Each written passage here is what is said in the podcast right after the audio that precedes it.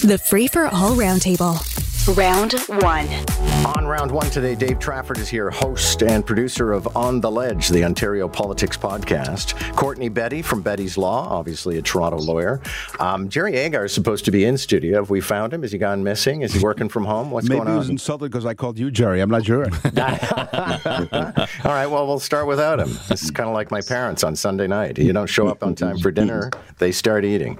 Um, let me start with uh, Courtney Betty and your thoughts on eighty police officers being deployed to the T D C. This is sort of the shock therapy I thought we needed. I, I don't. I hope it doesn't have to last, but I think it's going to make a difference, you know, in the near term. Well, um, in the near term, John, because we do have a crisis situation that's just um, creating a lot of fear in people in terms of utilizing our transit system, which is shocking when you think about Toronto, right? That people actually may feel more comfortable Um, in, in other situations. But I think on the long term, we need to see how we get individuals trained that are transit officers that have similar skills of being able to detect individuals that could be problematic. I think it's not the solution of putting on a, a long-term solution, but for now, at least it's going to give uh, riders some level of comfort. Here's John Tory at yesterday's press conference where the announcement was made, and he was hitting on the note that we identified this week as well, which is we finally got to that tipping point where people were saying, I don't want to be anywhere near the T D C. I know many people who use the T D C. The passengers are anxious and even scared, and they must know that we are doing everything we can that will be helpful to address their concerns and to make sure everyone remains safe and feel that their security concerns are being addressed, knowing that there is more to do. And Dave Trafford, I'll turn to you. And, uh, of course, we all have to bear in mind the chief of police is going to be live in studio at eight oh five this morning, probably listening right now in his car. No, he's here. Oh, he's Couple. here. He's here. You met him? Well, no, but I saw... No, I didn't bother him, but he's sitting at a table. Oh, okay. Uh, go ahead, Dave. A couple things. The um, I think what the mayor talks about is is important in as much as there is a perception around the issue that the T T C is facing, and and that might be entirely separate and apart from the reality of what's actually going on. So I'm I, this reminds me a little bit of putting uh, cops in schools. After Jordan Manners was killed, we did that because it made us feel better. Eventually, you know, we pulled the plug on that, and and, and then, you know, we saw the the after effects of that. So I, I'm not quite sure that, you know, in that case that I would agree with Courtney in terms of it being the the short-term solution. I think it's going to be a hard thing to back out of, first of all. Second, I'm not sure that in the short term it's going to change the perception. I don't think I would want to take my granddaughter on the T T C today, and she's all excited about riding on a streetcar. So this is going to be a long-term effect, I think. Jerry? Yeah. Just just following up oh. on that quickly, Dave, I mean, I was the one that played a leading role in getting the, those police officers in the school following the death of Jordan Manners. And I think it was one of the best things we ever did. You know, well, to I agree. get those police yeah. officers in there. And, I, um, I support the program. I don't know why yeah. it's so incendiary. Yeah.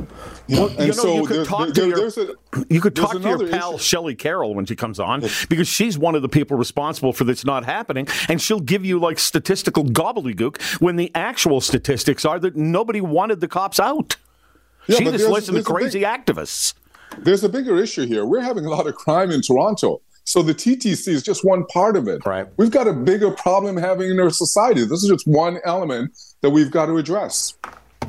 Um, new study out this morning. We were talking to one of the authors because he's in the U K at five thirty-five in the morning. But uh, according to their number crunching, uh, disinformation about COVID killed two thousand eight hundred Canadians and required hospitalizations that cost three hundred million dollars we would not otherwise have spent. Jerry Agar, Deb Hutton was on. You were probably listening and was quite dubious about these numbers. Well, I can understand that, but I thought that he made uh, a decently logical argument. I mean, you look at it and you say, and this is the kind of thing that I've been saying, tell me why, if eighty-three percent of Canadians are vaccinated, half of the people in I C U or dead um, are from the unvaccinated. clearly there's a difference. If you don't think that's a difference, then you you know you've got your head in the wrong place, uh, and that must be uncomfortable. But uh, where does that misinformation come from? Two of the people who get blamed online, John, for uh, for being in the pocket of Big Pharma are specifically you and me. Oh yeah, uh, you know. But it's those crazies We're out sheeple. there. Yes, it's those crazies out there that are responsible to some degree for twenty-eight hundred deaths. The people most responsible, the people who didn't go get vaccinated, they're responsible for themselves. But I think you can suss out those kinds of numbers. Dave, I found this a really disturbing report because I think a lot of the people who share bogus information um, think that they're engaging in mischief, but they may have killed some people. Well, in, in fact, uh, yeah, you're right, and, and, and it, whether they did so intentionally or not is really beside the point. The the uh, the question here, though, is, and I love that you talked to him, and you know, basically he said, "Show me your work." Yeah. Remember, that was the chorus all the way through the pandemic when the medical officer of health would come out with their modeling, and, and they would say, "This is what's going to happen if we do nothing. This is going to be the worst case scenario." And I had to laugh at people say, "Well, it never happened because we didn't do nothing. We actually took action, whether it was in vaccines or." Lockdowns and whether masks and whether you liked it or not, yeah. It had a positive effect in the end. This is exactly the same kind of modeling. It's the same kind of science-based, uh, you know, uh, research that we wanted all the way along. This is the outcome and the effect of not following, you know, whether it was the mandates or getting the vaccines. It was costly. Although, Courtney, I, I've almost given up in trying to push back against the people who continue to circulate bogus information. I've spent a lot of time on the phone with uh, doctors and epidemiologists talking about this fiction that people are dropping dead from heart attacks all over the world because of the vaccine, but you just can't squelch it. Well, I think, John, you've hit on the on the point there. It's it's a double-edged sword. You have individuals that are out there that are, you know, maybe making arguments that we would consider a hoax, but you also have messaging from the people in authority that sort of allows individuals to buy into that in many ways. I mean, we it's not been a very smooth messaging from the authorities, from the federal, provincial government in terms of how they went through the COVID strategy. So as a result, you have skepticism, and then others come in and they feed it with the hoax, and then the skepticism grows. Um, Ottawa may meddle, according to the federal environment minister, with Ontario's Greenbelt plan. And Dave Trafford, I don't know, maybe he's just talking off the top of his head, because that would not go over well. Well, we're back to this sort of suck and blow version of, of politics at all levels, because on the one hand, the Ford government will say, you know, we're in our lane, leave us alone, we can do this, we've got the authority to do this. On the other hand, now we've got the federal minister saying, I can, I've got the authority, I can do this. So either that argument works in both cases or it doesn't work at all. So we can't say, you know, that the feds uh, are out of their lane if we're saying the that the province has the right to do what it's doing because it has the jurisdiction. Basically, the, the laws that he wants to uh, review some of these projects with is in his lane. And whether you agree with the, the, the concerns over chorus frogs or whatever it might be that they're going to worry about, that's beside the point. I mean, essentially, I don't think we can have this discussion and say one's wrong and one's right if they're both using their own jurisdiction. Jerry Agar, you and I disagree about the green belt, but uh, I think we would agree that maybe the feds should stick to their knitting. Yeah, but what we've got here is a crazy activist who's in charge of the environment file for the nation. And we have a situation in our country where Dave is right, whether it's right or wrong, and I think it's wrong. Um, various levels of government can Bigfoot other levels. I mean, that that's what led to John Tory saying, uh, having to go to sh- in short pants to Queen's Park in order to get something done. He's the mayor of the largest city in the country, and he has to suck up to the province. It shouldn't be that way. And it, and the provinces should not have to listen to some an activist like Gilbo on what we do here in Ontario. Uh, I want to move to a different federal file, but I'll start with you on this one, Courtney Betty, and that is the commissioner of the Revenue Agency saying it's not worth our while to spend any time reviewing fifteen billion dollars in COVID spending. Um, I think it's very much worth our while. I mean, I remember how ridiculous it was when, well, I don't remember it firsthand, but C D Howe years ago said, what's a million? And everyone mocked him. And now we're saying, what's fifteen billion? Well, that's the question, John. Even if you went through the process and you sort of threw out a wide net just by, for example, sending letters to all the people that had received these funds and said, hey, you know, this is what we're looking to do. You never know. There might be some people that might cast, you know, cast up a billion dollars, and you now have an extra billion dollars in your coffer just for sending out letters. That's what happens when you go through a collection process. Some people respond, some people don't. The others that don't, hey, maybe you let them go. But the others that do, you have a billion dollars in your in your in your in your wallet. If they're trying to say that what they mean by that is that in the end they wouldn't find that many people that ought to be sending the money back, I could accept that, but do it as a percentage. Okay, we're just going to randomly do ten percent of this and see what we get. If practically nothing comes back, we'll stop. But if a healthy percentage is coming back, we'll go forward. But, you know, don't tell me it's not worth your time to do your work when you're telling us you want a thirty percent raise.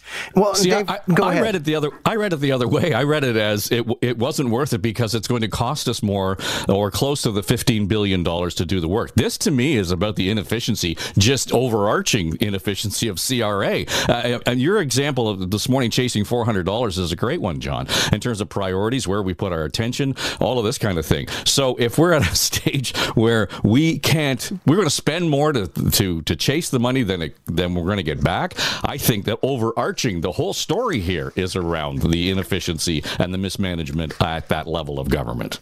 So there is a forty-five-year-old billionaire uh, tech guy in California who is trying to stay young, and he's spending two million dollars a year in doing so. I'm just looking for my account of this thing because it's outrageous what this guy does. Here we go. Uh, he calls it Operation Blueprint. I have to think it's an error, Jerry, where it says uh, at his home in Venice, California, he's subjected to a daily litany of blood tests and colonoscopies. I hope he doesn't nice. get a daily colonoscopy. I don't want the job of actually doing that. Uh, for him, unless he's figured out how to do it himself. And he's so obsessive. He, he has really home home colonoscopies. Yeah, I'm going to put those on the market, Dave. Okay, get over it. And then you could do a podcast about it.